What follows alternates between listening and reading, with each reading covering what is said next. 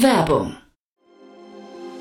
Sei dabei beim HTGF Family Day am 11. und 12. Juni in der Station Berlin. Für zwei Tage voller Inspiration und Business. Tauche ein in ein einzigartiges Netzwerkerlebnis mit bis zu 1500 Teilnehmenden. Erkunde das innovative Seed- und Later-Stage-Portfolio des Hightech Gründerfonds. Lass dich vom vielseitigen Programm inspirieren und knüpfe wertvolle Kontakte. Sichere dir jetzt dein Ticket. Mehr Informationen findest du unter www.family-day-htgf www.startup.de. Startup Insider übernimmt keinerlei Haftung für die Vollständigkeit und Richtigkeit der nachfolgenden Informationen. Es handelt sich zudem um Meinungen und nicht um Anlageberatung.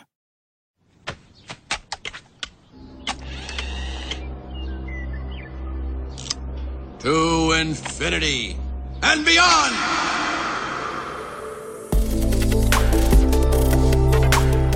Startup Insider Daily. To Infinity and Beyond.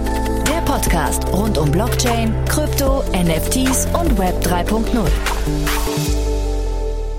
Herzlich willkommen zu To Infinity and Beyond, unser Podcast rund um die Themen Krypto, Web 3.0, Blockchain, DeFi, NFTs und so ein bisschen Metaverse manchmal. Heute sogar ein bisschen mehr, denn wir haben heute mal wieder einen Gast. Ihr wisst ja, wir sprechen hier sowieso immer in loser Rotation, in loser Zusammensetzung, unter anderem mit Daniel Höpfner, Yannick Sokolov und äh, vor allem Kerstin K. Eismann. Und Kerstin ist heute auch am Mikrofon, hat aber einen Gast mitgebracht, äh, ich sage jetzt einmal mal ganz frech, aus ihrer Vergangenheit, äh, aber nicht der dunklen Vergangenheit, sondern es ist wirklich ein spannendes Gespräch, denn wir begrüßen Matthias Kröner. Genau wie K. hat er auch einen Spitznamen, nämlich MK und äh, man kennt ihn über die Fidor Bank, da war er der Gründer und äh, galt so ein bisschen als das Enfant terrible des Bankings, hat sich inzwischen einem neuen Thema zugewendet, nämlich Mogaland und darüber sprechen die beiden. Was es damit auf sich hat, erfahrt ihr jetzt wie gesagt von Kerstin, K. Eismann und Matthias Kröner in der neuesten Folge von To Infinity and Beyond.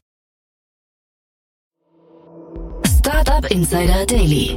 To Infinity and Beyond. Ja, also heute wieder mit einem Gast. Ich freue mich. Matthias ist hier und auch Kay. Hallo, ihr beiden. Hallo, grüßt euch. Hallo Jan, grüße dich. Hallo. Okay. Hi Matthias. Ähm, ich habe gerade von Kay erfahren, ihr beiden kennt euch schon sehr, sehr lange, ne? Ähm, also wenn ich das jetzt beantworten darf, ja, also ich, ich äh, kann das bestätigen. Wir kennen uns seit den sehr frühen Fiederbank-Tagen. Ähm, und zwar hatte Kerstin da äh, bei der Fiederbank angefangen, um uns äh, in der Kommunikation und äh, vor allen Dingen Kommunikation zu Endkunden etc. hin zu unterstützen und auch in die ganze Community. Äh, ja, und ich weiß gar nicht, Kerstin, wann war das? Äh, es war 2012. 2011. Nee, 2011, 11, ja. genau. 2011 wow. habe ich bei der Fido Bank angefangen. Und das war ja so, das war mittendrin so quasi in den Nachwehen der Finanzkrise und da war so eines der ersten Thema, Themen, äh, liebe Frau Eichmann, damals noch beschäftigen Sie sich doch mal ein bisschen mit diesem Bitcoin. Äh, mhm. über den so häufig gesprochen wird. Und äh, genau, das war so ein bisschen der der Anfang von meiner Kryptokarriere, die ich auch Matthias Grüner AKMK zu verdanken habe.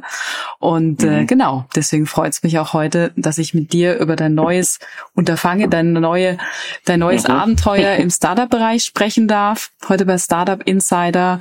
Und ich meine, zu deiner Person, du warst quasi auch in den Anfängen der Fintech-Zeit also Fidor war ja sozusagen auch das erste Fintech, kann man sagen, das erste Fintech der Welt damals. Und du warst so ein bisschen auch das Enfant terrible des Bankings. Du hast die Zähne gehörig aufgemischt. Ähm, dein Wort äh, war, hatte Gewalt und vielleicht magst du dich auch noch mal ein bisschen vorstellen, oh bevor wir ins Eingemachte von Mogaland einsteigen. Also Kerstin, vielen Dank für die Möglichkeit, mich, mich hier nochmal kurz präsentieren zu dürfen. Äh, mein Background, also mein Background ist zentral gesehen eigentlich Dienstleistung. Ich habe meine Karriere ja damit begonnen, in der Hotellerie zu sein nach einer Hotellehre in Vierhastat in München ähm, äh, dann das ganze Thema auch studiert und dann aber in der Bank Praktikum gemacht und da im Endeffekt dann auch die Leute kennengelernt, die später im Jahr 94 die Direktanlagebank gegründet haben, deren erster oder nullter Mitarbeiter sozusagen ich war und späterer Vorstandschef ich sein durfte. Ähm, damit konnte ich eigentlich hands-on lernen, dass man Banken sehr unternehmerisch und sehr kundenzentriert aufbauen und gründen kann. Ähm, und äh, das ganze Thema hat uns doch dann so weit enabled, als wir im Jahr 2007, 2008 die Chance gesehen haben, mit einem neuen Konzept rauszukommen, nämlich mit einem eher Web 2 zentrierten Konzept, die Fido Bank zu gründen. Und wie gesagt, Web 2 war die Kern-DNA der Fido Bank. Ja, und heute mit TradeLight Solutions und Mogaland reden war eigentlich Web 3. Insofern ist es ja relativ konsequente Weiterentwicklung. Ja, super, genau. Das ist ja so ein bisschen auch die äh, der nächste der nächste Schritt, die nächste Evolution, wie du schon gesagt hast. Ähm, bei Fido Bank war das Thema Community Banking und auch finanzielle Bildung schon sehr relevant. Das wird jetzt quasi mit Mogaland auf die positive Spitze getrieben. Ähm, äh, sag doch mal ein bisschen, was ist die Grundidee von Mogaland? Äh, ja, worum geht's da eigentlich? Ja, Nein, also genau. Also Financial Education, warum auch immer, entpuppt, entwickelt sich hier wirklich zum roten Faden. Wir hatten bei der DAB Bank ja auch das, das Kern, äh, die Kernmotivation und das Mission Statement, Barrieren äh, abzubauen, zu äh, Mauern runterzubrechen, um praktisch den Zugang zum Kapitalmarkt zu demokratisieren. Das war ja die Idee dieses ersten europäischen Discount Brokers, sei es durch Zugangstechnologie wie Telefon am Anfang ganz verrückt, kann man sich halt gar nicht mehr vorstellen. und dann äh, ab 95 mit Online-Browser und dergleichen mehr oder sei es dadurch, dass wir die Produktvielfalt aufgebrochen haben und eben gesagt haben, wir reduzieren uns nicht nur auf proprietäre Produkte, sondern wir integrieren auch Produkte von anderen Anbietern, äh, sei es durch eine, eine Preisgestaltung, die extrem aggressiv war, also die wirklich nur noch transaktionsbezogen war. All das hat im Endeffekt Mitte der 90er begonnen. Wir haben dann Ende der 90er sogar schon auch in der DRW Bank so eine erste Art der Community gehabt, aber das waren eher so, ich meine, wie würde man es heute vielleicht nennen, eher so, so Postings oder so Boards. Also es war jetzt bei Weitem nicht das, was wir heute meinetwegen in Discord erleben. Ähm, aber es waren so erste, wo man so Post-its hinhängen konnte und sagen konnte, ich stelle mir die Aktie als interessant vor oder ich stelle mir jenes als interessant vor. Fidor die Community, wie du sagst, ist die, die Vorläufer-Community, auf der wir dann ja Fidor aufgebaut haben, hieß gemeinsam mehr Geld. Mhm. gmg.de. Das war die Community, auf die dann Fido aufgesetzt wurde. Ähm, und die Idee war, dass wir eben sagen, rede über dein Geld oder rede über Geldfragen, postuliere deine Geldfragen, damit du einfach schlauer bist. Ja, und dazu hatten wir ja dann auch ein Bonussystem, as you remember, ähm, wo wir gesagt haben, jeder, der eine Frage stellt, bekommt 50 Cent ähm, und die Antwort bekommt 10 Cent. Ähm, mit Tradelight und mit Mogaland dann als Gamewelt gehen wir in der Tat das Ganze jetzt nochmal einen Tacken aggressiver an. Warum? Weil wir einfach schon sagen, dass du mit Bankkonzepten äh, oder mit anderen Lernmethoden wie beispielsweise Büchern oder Vorlesungen zum Thema Geld äh, ehrlich gesagt begrenzt bist. Bei Banken ist es die Regulierung, die dich beschränkt und äh, bei Büchern etc. ist es so, dass kein Mensch das einfach lesen will. So, und äh, Videogames, äh, dementsprechend haben wir uns dem Genre der Videogames zugewendet. Warum? Weil Videogames ja erkennbarermaßen eine wahnsinnige Erfolgsstory äh, haben. Covid äh, hat dazu sicherlich einiges beigetragen, aber auch ich denke, wenn man Covid als Sonderfaktor rausnehmen würde, ist es extrem erfolgreich. Äh, wir haben über drei Milliarden Player weltweit. Also offensichtlich irgendwas Positives muss ja an Spielen dran sein, per se, generell. Sicherlich nicht an jedem, gar keine Frage, aber generell scheint es wohl ein Engagement-Environment zu sein, in dem sich Leute gern bewegen. Und äh, diesen Trend haben wir eben aufgegriffen, haben gesagt, okay, wir widmen uns dem Thema Videospiele. Wir bringen Finanzinhalte, Finanzdaten in Videospiele rein, so dass es auf der einen Seite ein Spiel ist, nach wie vor, auf der anderen Seite aber auf echter Information basiert äh, und grundsätzlich Spaß machen soll. Und wenn es gut bist, wirst du auch noch dafür rewarded. Äh, das ist eigentlich so die Grundidee. Und äh, super. Und das ist genauso der, der Aspekt für meine nächste Frage. Kannst du uns vielleicht einen kurzen Überblick so über die Hauptmechanismen, Features von Mogaland geben hm. und welche Rolle spielen hier Blockchain und diese diese NFTs. ja, einfach verrückt. Also verrückt, dieses, ja. dieses, dieses Wahnsinn, Telefon. Was es, ja, was es da nicht alles gibt. Also ja, ich wünsche mir manchmal auch die Zeiten vom Telefonbanking wieder her. Und, und äh, für die Älteren unter uns, da hat es auch eine Bank gegeben, die hieß Consors, die hat als Fax-Banking angefangen. Sensationell. ähm, war aber damals auch der heiße Scheiß, Karl Matthäus, der damalige Gründer und CEO, möge es mir verzeihen. Ähm, aber äh, nein, also die, die Grundidee und, und da schlägt auch wieder unsere Bankenherkunft ein wenig zu. Das erste, was wir ja im Endeffekt entwickeln mussten, war dazu eine Plattform. Diese Plattform nennt sich Financial Market Entertainment Plattform und diese Plattform ermöglicht es im Endeffekt auf der einen Seite Daten äh, und Informationen aus der Finanzwelt zu ziehen und diese auf der anderen Seite so aufzubereiten, dass wir sie in unterschiedliche Videogame-Genres äh, praktisch äh, deployen können. Darüber hinaus natürlich das ganze Nutzermanagement, äh, das ganze auch, äh, also und die Verbindung auch im Endeffekt zum Frontend. Das Frontend, also die erste Game-Welt, die wir dann geschaffen haben, nämlich Mogaland und Mo setzt sich, äh, steht für Money und Gar für Games, also sozusagen das Land for Money Games, äh, ist dann in Unity gebaut. Also um es einfach nur mhm. mal kurz technologisch darzustellen. Ähm, Mogaland, äh, das Narrative ist so, dass es ein, ein Fantasie-Archipelago ist, äh, das zwar eine wunderschöne Landschaft ist und alles, nur im Endeffekt von den Menschen, die dort gelebt haben, ähm, ruiniert wurde. Ganz einfach ruiniert wurde. Sei es meinetwegen durch eine kleptokratische Regierung, die dem ganzen Land zu viel entnommen hat, äh, und das Ganze dazu geführt hat, dass die Menschen diesen paradiesischen Ort verlassen mussten. Und ehrlich gesagt, es gibt viele Analogien dazu im, im echten Leben. Ja?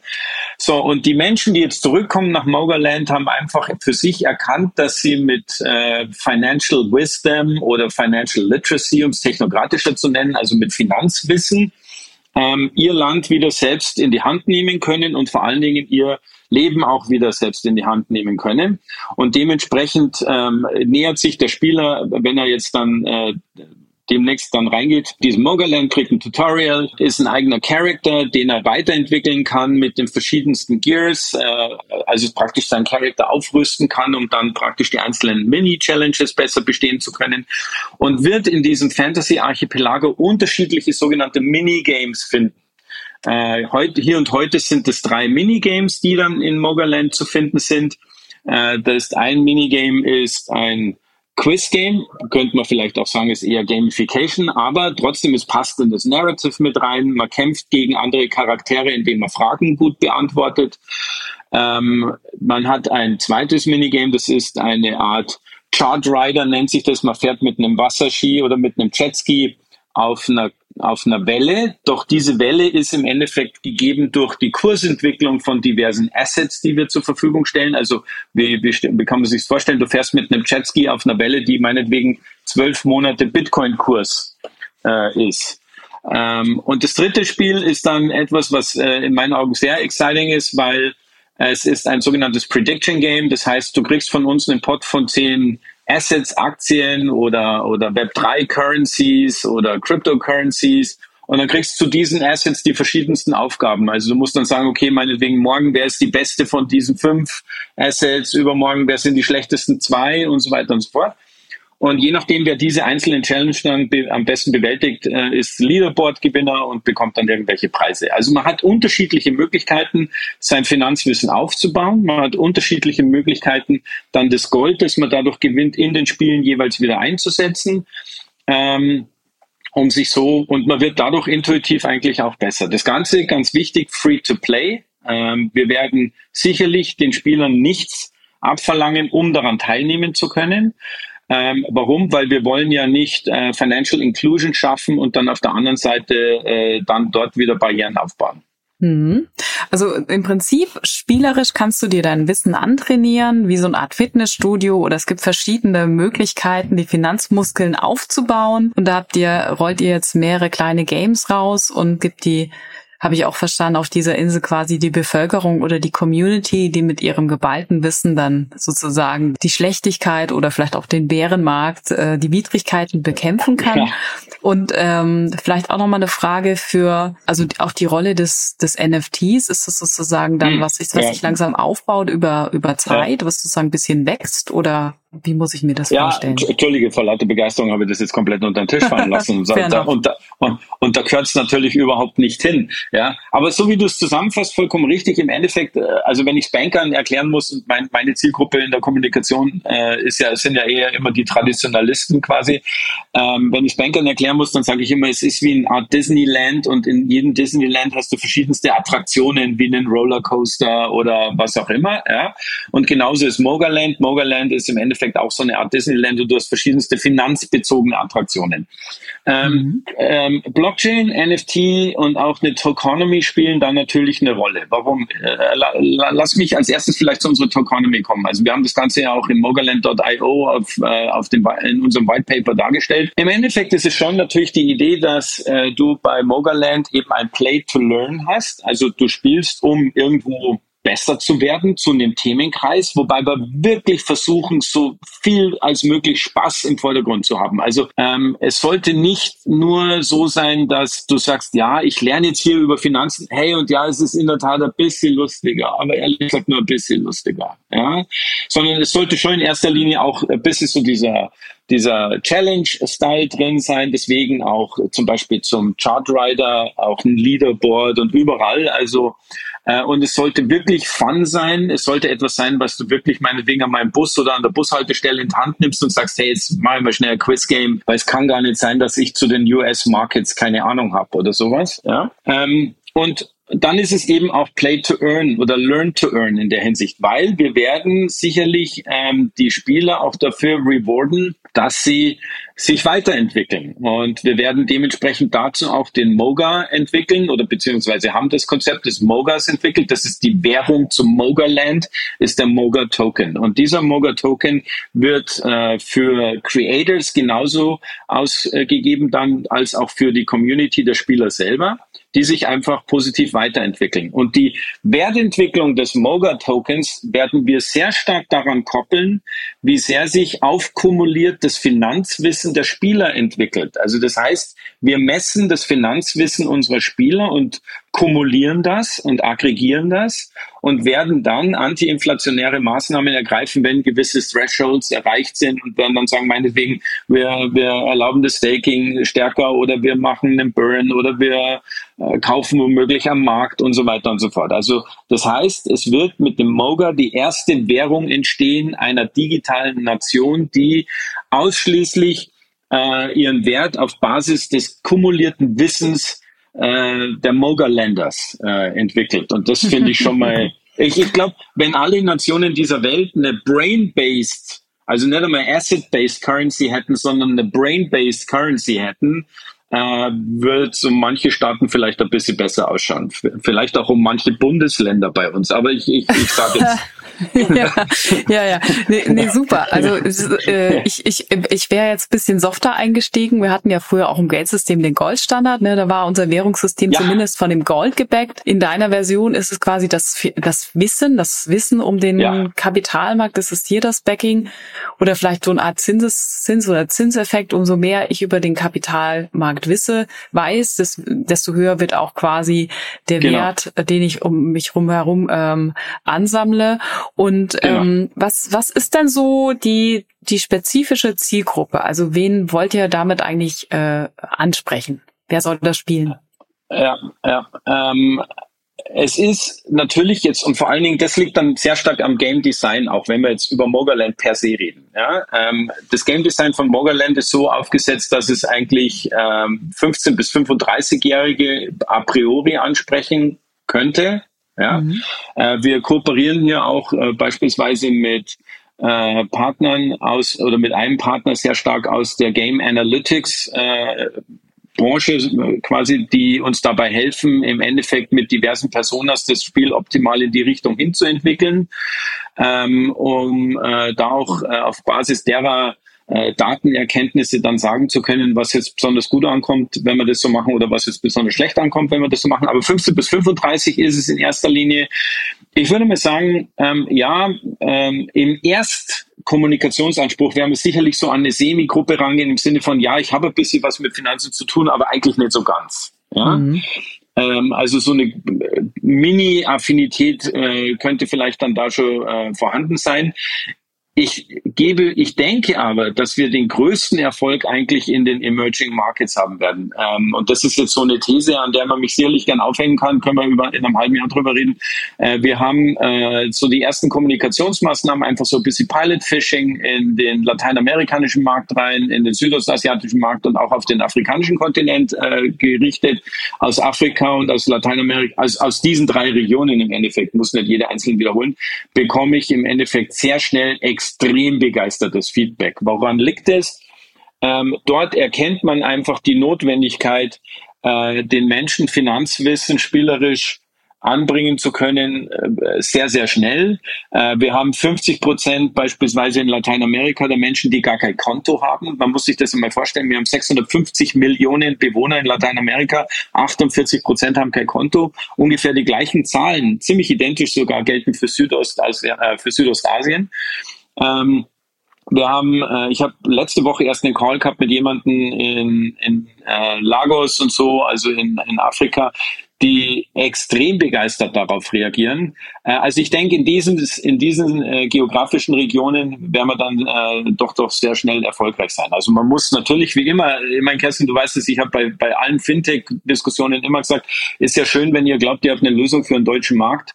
Äh, aber man muss als Fintech, und ich sehe uns eigentlich schon eher als Fintech, äh, man muss als Fintech schon äh, immer eigentlich die Emerging Markets im, Auto, im Auge haben, weil du dann eigentlich wirklich massiv skalieren kannst. Wo einer der Painpoint viel, viel höher ist, ne? Ähm, ja, und, und die intrinsische, die, die, ja. Ja, und die intrinsische Motivation auch wesentlich größer ist. Ich glaube, wir haben ja in unserem zentraleuropäischen äh, Umfeld den Begriff intrinsische Motivation eigentlich stellenweise komplett verloren. Und äh, wenn ich das so sagen darf, kleiner gesellschaftlicher Sidekick. Äh, und wir haben halt schon auch bei uns, und ich kann das wirklich auf Basis von 30 Jahren jetzt in einer, äh, in denen ich in innovationszentrierten Konzepten lebe und diese begründe und nach vorne treibe und als CEO dann dafür kämpfen muss, wirklich kämpfen muss, ja, kann ich schon sagen, mein Kernlearning ist, äh, wenn wir mit innovativen Ansätzen auch bei FIDO kommen sind, und ich bin extrem ja auch verbunden im singapurischen Kontext, dann ist in Südostasien die erste Frage immer, wow, was kann ich denn damit machen? Und in Zentraleuropa, um nicht immer Deutschland zu sagen, es ist auch nicht nur Deutschland, in Zentraleuropa ist immer die erste Frage, ist es erlaubt? Ja, und, und, und, und das, das werde ich nicht ändern können, das ist so, aber, aber so ist es halt. Ja? Das muss man einfach anerkennen. Ähm, aber jetzt auch nochmal auf den Faktor hm. Education. Ich meine, du hast gerade auch gesagt 15 bis 35. Also ich würde es mir ja wünschen, wenn man auch in europäischen oder deutschen Schulen damit beginnen würde, auch Finanzedukation gerne über Gaming, äh, ja. Gaming und äh, NFTs zu integrieren. Also wir hatten ja damals das Börsenspiel. Also es gibt ja gewisse Personengruppen, die sich dann doch mehr durch Zufall für den Kapital Kapitalmarkt interessieren, was ja an sich schon echt schlimm ist. Also das auch ja. äh, in, in, in der Bildung zu integrieren, äh, vielleicht auch für dich hier im Call. Wie könnten denn äh, interessierte ähm, interessierte Zuhörer auch ähm, vielleicht mit euch in Kontakt treten, um einfach mal zu gucken, welche, wie kann man sich mit euch engagieren? Kerstin, nur um dich als, als Role Model zu nehmen, wenn ich das so darf, ja, und wenn dir das recht ist. Ähm, ich meine, du bist ja relativ neutral zum Thema Finanzen zu uns gekommen bei FIDO damals. Das ist, das ist sehr schön ausgedrückt, ja. Als Germani ich, äh, Germanistik, ich hatte Germanistik und Kunst studiert, hatte also ja. wenig. Äh, genau. Und, genau. und dann saßt du auf einmal neben mir, wir hatten ja auch die, unsere Tische nebeneinander. Ähm, äh, und ich habe ja selbst auch in Kunst Abitur gemacht ähm, und das war vielleicht schon auch etwas, was uns von Anfang an verbunden hat. Und, und so, so bist du ja zum Thema gekommen und ich bin ja auch und ich habe ja, ich, ich weiß ja, wie ich zu dem Thema gekommen bin, äh, vor allen Dingen Aktienthema bin ich nur gekommen, weil irgendwie habe ich mal was von Aktien gehört und habe mir dann am Münchner Hauptbahnhof, da hat es damals so eine Fachbücherei für ganz komische Bücher gegeben, unter anderem Aktienbücher. Und da hat es ein oder zwei Bücher hat's damals gegeben und das war 85 oder so. Und habe mir dann damals ein Buch gekauft und mir das angelesen, wie das so mit Aktien funktioniert. Und da brauchst du ja schon eine hohe Selbstmotivation. Und du, Kerstin, mhm. hast ja damals, trotzdem wir uns Bank nannten und damit ja verbunden womöglich der, eine Garantie auf Langeweile besteht, äh, gesagt, na okay, der Bank gebe ich als Arbeitgeber eine Chance. Also hat es was bereit, dich darauf einzulassen. Und das ist natürlich, sind es Barrieren, und emotionale Hürden, die nicht jeder nimmt, beziehungsweise die große, große Zahl der Menschheit nicht nimmt. Und dementsprechend müssen wir diese Barriere abbauen. So auf der einen Seite. Auf der anderen Seite, ich meine, die schulische Finanzausbildung endet ja mit dem äh, Besuch des Sparkasslers in der dritten Klasse zum Weltspartag. Das war's, ja. Und das ist ja, äh, das ist ja dramatisch. Und wir hatten ja bei der Direktanlagebank zum Weltspartag, der sich ja jetzt im Herbst dann wieder näher, äh, jährt, immer eine Anzeige gestaltet äh, oder geschaltet, die hieß, Warum heißt der Weltspartag Weltspartag? Weil sich die Welt diesen Tag sparen kann. Ähm, und hat immer großes Feedback gegeben, vor allen Dingen aus den Sparkassenbereichen. Ähm, und äh, ich denke, dass das natürlich schulisch äh, deutlich stärker aufgegriffen werden muss. Wir haben, wenn ich allein bei LinkedIn immer so in diese Financial Education äh, Diskussionen reinschaue, immer wieder den Call, dass das eben äh, schulisch passieren muss. Du hast aber mhm. gleichzeitig dann auch immer wieder, vor allen Dingen im deutschen Kontext, den Hinweis, ja, aber dann werden ja gewisse Angebote äh, prädestiniert und dann wird es äh, irgendwie, äh, das ist ja Werbung in der Schule, das darf ich nicht, so wie ich ja auch keinen Cola-Automaten in der Schule aufstellen darf, weil das Werbung ist für Cola und und so. Also ich müsste eigentlich jede Cola-Dose dann abkleben. Aber wir, wir müssen halt irgendwann mal entscheiden, wann der Nutzen dann womöglich doch größer ist als der kommunikative Werbeschaden, der äh, durch zu viel Cola entstehen kann äh, und müssen uns dem Finanzthema widmen. Ähm, wir müssen kulturell darüber hinwegkommen, dass Geld sozusagen für viele als schnöder Mammon oder schlecht gilt, sondern wir müssen einfach akzeptieren, dass wir in einer, in einer Welt leben, die Geld als wesentliches Medium haben. Ich mache ja kein Geldphilosophiestudium an der, an der Stelle, wo ich sage, lass uns über den über, über, über die Bösartigkeit von Geld nachdenken und uns überlegen, wie eine Welt ohne Geld aussieht. Das können wir gern machen, ja, nur hier und heute, kurzfristig, werden wir nicht drum kommen. Also äh, ich denke, dass es da sicherlich, und das sind die Schulen die einzigen, die es äh, machen können. Ähm, wir wissen, äh, dass was die Schulen äh, nicht vermitteln können, muss natürlich von den Eltern kommen. Ja, beziehungsweise eigentlich ist es ja andersrum. Die Eltern haben schon auch eine zentrale Aufgabe. Wenn die Eltern aus Kulturkreisen und meinetwegen auch aus Religionskreisen kommen, in denen Geld einfach nicht thematisiert werden soll, dann ist es auch schon wieder schwer. Also wir haben, da sind schon viele Barrieren äh, kultureller Art auch unterwegs. Ähm, die Schule sollte zumindest oder hätte die Chance, da einen Grundhinweis zu geben und zu sagen, schau, du musst dich drum kümmern. Ja? Du kennst dieses weltberühmte Buch, Kerstin. Das heißt, kümmere dich um dein Geld, sonst tun's andere. Ähm, und, Sicher? Und ja, und ähm, das, das Blöde an dem Buch war, mit dem Titel war ja auch der Inhalt schon verraten, deswegen haben es nicht so viele gekauft. Ähm, äh, aber, aber damals bei der, bei der Beschäftigung mit dem Thema und als wir das Buch ja eben geschrieben haben, war es ja im Endeffekt so, dass wir schon auch festgestellt haben, es gibt viele kulturelle und auch religiöse Hintergründe, dass es einfach nicht klappt. Aber deswegen muss die Schule da rangehen.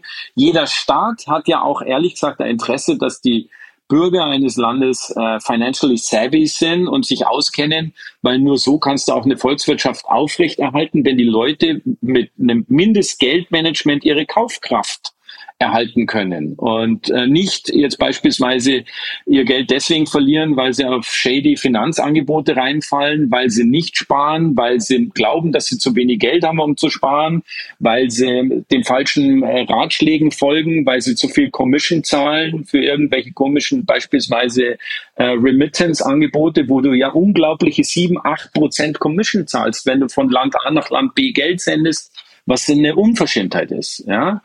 Und dazu brauchst du einfach echt eine educated basis. Und, äh, und deswegen ist es eigentlich im Interesse eines jeden Landes, dass die Menschen so gut wie möglich ein Mindestlevel zumindest dabei haben. Ja? Also ich habe, wie du weißt, auch einen kleinen Sohn. Also bisschen Hoffnung habe ich noch. Also ihr habt noch ein paar Jahre, bis er in die Schule darf oder muss. Äh, führt mich auch so fast zu, zu meiner abschließenden Frage. Wo siehst du denn Mogaland so in den nächsten fünf Jahren? Was, was passiert da bei euch? Auf was darf man sich da freuen? Also äh, worüber ich mir ziemlich sicher bin, ist, dass dein Sohn seine Schultüte als NFT bekommt. Mit ein bisschen, bisschen Bitcoin, ein bisschen ETH drin, genau. Ein bisschen, ja, definitiv. Ja. Und dann einmal seine erste Klasslehrerin einmal ordentlich durchtokenisieren wird. Äh, also da, um, um euren Sohn mache ich mir in der Hinsicht überhaupt keine Sorge, ähm, nachdem ich ja auch den Vater kennen darf. Und ähm, also Mogaland definitiv ist für mich schon mit einem starken, so wie ich gesagt habe, von der geografischen Ausrichtung, wir werden einen starken Schwerpunkt in diesen, in diesen Emerging Markets haben, wobei ich aber schon auch will, dass wir äh, natürlich in Europa und in Deutschland auch ein bisschen Fuß fassen und dazu ja auch die eine oder andere Partnerschaft angehen. Ähm, äh, also erstens, ich glaube, schon, dass wir uns in den Millionenbereich der Nutzer reinbewegen werden. Das sehe ich eigentlich als ziemlich gegeben an. Ja, vor allen Dingen, weil wir eben auch Incentives Schemes schaffen werden, die das einfach attraktiv machen, dass du da dabei bist. Ja, also äh, ich glaube, das äh, wird da ganz normal funktionieren dann auch. Äh, und ganz wichtig ist aber auch zu wissen, Mogaland wird sicherlich nicht die letzte Game World bleiben, die wir aus Tradelight heraus gründen, die deswegen auch die eingangs erwähnte Plattform. Äh, dank dieser Plattform sind wir ja komplett skalierbar und flexibel. Wir könnten jetzt hingehen und wenn praktisch eine Großbank kommt und sagt, ja, ich will ja in Mogerland jetzt gar nicht mein Haus haben äh, und mich da darstellen, aber ich will sowas wie ganz Mogerland nur für mich haben, ist es für uns überhaupt kein Problem, das praktisch wirklich weit zu labeln und zu sagen, okay, dann machen wir halt für die Bank XY für die Keybank machen wir das jetzt ganz allein, da machen wir nur einen Keybank-Theme-Park. Ähm, oder aber wir machen auch eine ganz neue Game-Welt, die halt dann vom Design anders ist, äh, die womöglich eine andere Zielgruppe in einer anderen Region anspricht, äh, die womöglich andere Schwerpunkte bei Minigames legt. wenn du nach fünf Jahren fragst, wir haben heute drei Minigame-Attractions in Mogerland. Ich bin mir sicher, dass wir bis dahin definitiv eher um die zehn haben werden oder 15 ähm, das Ganze also auch von der, von der Attraktivität reicher wird und sich weiterentwickelt. Und wir ja auch beispielsweise da diese Creator Economy unterstützen und sagen, hey Freunde da draußen, wenn ihr Ideen habt, was ein, was ein Minigame in Mogerland sein kann, ähm, ja, kommt zu uns entweder auf Discord oder auf LinkedIn äh, und, und shared die. Wir, wir sind definitiv bereit, das Ganze zu integrieren. Wir sind äh, API-zentriert äh, aufgestellt, so dass man das sehr, sehr leicht bei uns andocken kann ähm, und auch in der Hinsicht äh, das Angebot skalieren kann. Also wenn ich eine Neobank bin und sage, ich möchte die neue Generation auch für mich gewinnen, also die quasi hoffentlich nicht zum Weltspartag gehen müssen, oder ja. dann könnte man sagen, wir, wir bieten auch sozusagen diese Gamification-Erfahrung an, Financial ähm, Education über, über euch als Idee oder Absolut. eben auch neue, neue Games zu entwickeln. Ich glaube, dieser ganze Prediction Market ist super spannend. Also informiere dich und sage uns, wie morgen die Aktie steht, wo morgen die Aktie steht oder wo die Inflation steht oder wo der, wo das Wetter steht. Das sind ja alles auch diese spannenden Optionen, die es gibt. Ja. Ähm, trifft man euch denn, ähm, genau, also man trifft euch auf Discord, man kann euch auf LinkedIn ansprechen und ähm, du machst das ja auch nicht alleine. Äh, da ist ja die gute Tracy auch noch äh, an der, an der Seite. Ja. Genau, also unbedingt, ja, ja, unbedingt. Also ohne äh, und allein wäre original gar nichts passiert. Da, da, würden wir jetzt hier mit mir alleine über ein Blatt Sudoku reden und sonst gar nichts. Ähm, die, die Mitgründerin und unsere CEO ist Tracy Chang, die ich äh, seit muss ich sagen, aufpassen, seit wann? 2015, Kerstin. Äh, du bist gerade, warst du nur bei Fido, als Tracy kommen ist? 2015, glaube ich, ist Tracy ja, 2015, ja. ja. Mhm. Genau, ihr habt euch äh, gerade nur überschnitten. Und Tracy hat sich ja bei Fidor, ähm, also ist, ist äh, wie soll ich sagen, äh, bei Fido wirklich starke Sporen verdient und hat da ein wahnsinniges Verständnis für Product Building eben äh, im Endeffekt mitgebracht und weiterentwickelt äh, und hat natürlich und ist eine andere Generation, ja, also ist im Vergleich zu mir natürlich deutlich jünger äh, und ist auch selber leidenschaftliche Gamerin und und steht wirklich ist das absolut perfekte Gesicht auch für für Tradelight und für Mogerland und ich bin so so glücklich, dass wir äh, dass Tracy äh, meine Mitgründerin ist und sie da auch die Leitung übernommen hat. Äh, und auch Tracy trifft man natürlich auf Discord. Äh, wir haben einen Telegram-Channel, ähm, die diverse sogar. Äh, mein Main-Medium ist, ist LinkedIn für diejenigen, die jetzt eher aus dem Banking, Banking kommen und sagen, ja, ich, ich würde mir gerne mal mehr anhören dazu. Ähm, ja, genau. Also insofern Super. Tracy, Chang und ich stehen da definitiv jederzeit äh, und 24 Stunden zur Verfügung. Klasse. Ja, dann danke ich dir auf jeden Fall für das sehr informative Gespräch heute mit dir, auch so ein bisschen anekdotisch, was wir alle schon zusammen äh, erlebt haben.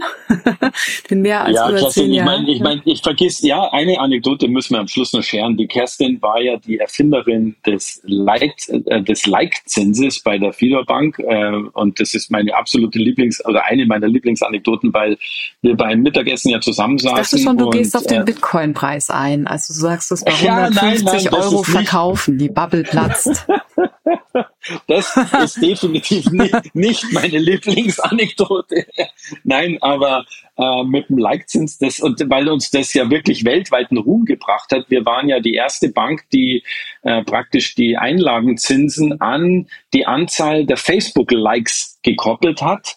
Äh, und das Ganze ist im Endeffekt durch eine missverständliche Kommunikation während eines Mittagessens in einem etwas lauteren italienischen Restaurant ist entstanden, äh, wo wir über eine mögliche Leitzinsänderung der Notenbank gesprochen haben und eine Kerstin Eichmann hat verstanden Leitzins und dann haben wir erst noch gelacht und haben gesagt, ja, ja, so ein Schmarrn. Und eine Viertelstunde später haben wir aber schon am Konzept gearbeitet, wie denn ein Like-Zins aussehen könnte und haben den dann auch glatt umgesetzt. Ja? cool. Insofern, Kerstin, vielen lieben Dank für alles, was du bei Fido auch äh, beigetragen hast und uns da auch weiterentwickelt hast. Und vielen Dank, dass ich heute äh, bei euch in der Show sein durfte. Sehr gerne. Was a pleasure. Gut. Super. Ja, ja, für mich ein, ein, sehr entspannter Talk, muss ich sagen. War spannend, euch zuzuhören. Und war auch toll, von Kay noch mal ein paar andere Seiten zu hören. So, also ein paar Hintergründe, die kannte ich gar nicht. Super. Ja. Siehst du, ja. Ich, cool. hoffe, ich, ja. hoffe, ich habe jetzt da kein Problem mit der Kerstin. das weiß ich nicht. nee, aber ja. war ja alles äh, cool. nichts, nichts confidential, glaube ich, ne? Nein, gar alles, nicht, gar nicht. Um alles gut. Ja. Super. Dann lieben Dank euch beiden und äh, ja, bis zum nächsten Mal. Matthias, bis alles Gute. Bis zum nächsten Mal euch allen. Danke. Alles Gute. Ciao. Kerstin, ciao. danke dir. Ciao, ciao. Startup Insider Daily to Infinity and Beyond. Der Expertendialog mit Daniel Höpfner und Kerstin Eismann rund ums Thema Krypto, Blockchain und Web 3.0. Ja, das waren Kerstin K. Eismann und Matthias M.K. Kröner und das war für mich eine extrem entspannte Folge. Nichtsdestotrotz sehr, sehr spannend, aber ich konnte mich mal ein bisschen zurücklehnen und einfach mal zuhören. Und es war natürlich toll, so ein paar Anekdoten aus Ks Vergangenheit mal kennenzulernen, die ich so gar nicht kannte. Auch spannend zu hören, wie sie quasi so als Quereinsteiger reingerutscht ist in die ganze Finanzbranche. Ja, also war wirklich toll und Mogaland klingt ja nach einer spannenden Mission. Bleiben wir dran, gucken mal, wie es weitergeht. Ähm, Matthias klingt da ja sehr, sehr zuversichtlich. Wenn es euch gefallen hat, gerne weiterempfehlen an Menschen, die hier mal reinhören sollten, die sich vielleicht für die Krypto Kryptowelt interessieren oder fürs Metaverse oder ganz, ganz speziell für den Bereich Play to Learn. Kannte ich vorher nicht, macht aber irgendwie Sinn. Könnte mir vorstellen, das wird noch so ein richtiger Trend. Dementsprechend schaut euch die Seite mal an und wie gesagt, gerne weiterempfehlen. Wir freuen uns immer über neue Hörerinnen und Hörer, die hier mal reinhören. Dann dafür schon mal vielen, vielen Dank an euch. Ansonsten euch ein tolles Wochenende. Morgen wie immer unser Media Talk. Ihr wisst, wir begrüßen immer Podcasterinnen und Podcaster, die man kennen sollte, beziehungsweise deren Podcast man mal hören sollte. Und dann am Sonntag, wie immer, Startup Insider Read Only, unser Bücherpodcast mit meiner wundervollen Kollegin Annalena Kümpel. Also das Wochenende lohnt sich auch, aber falls wir uns da nicht mehr hören, dann hoffentlich spätestens am Montag wieder. Bis dahin alles Gute und euch eine tolle Zeit. Ciao, ciao.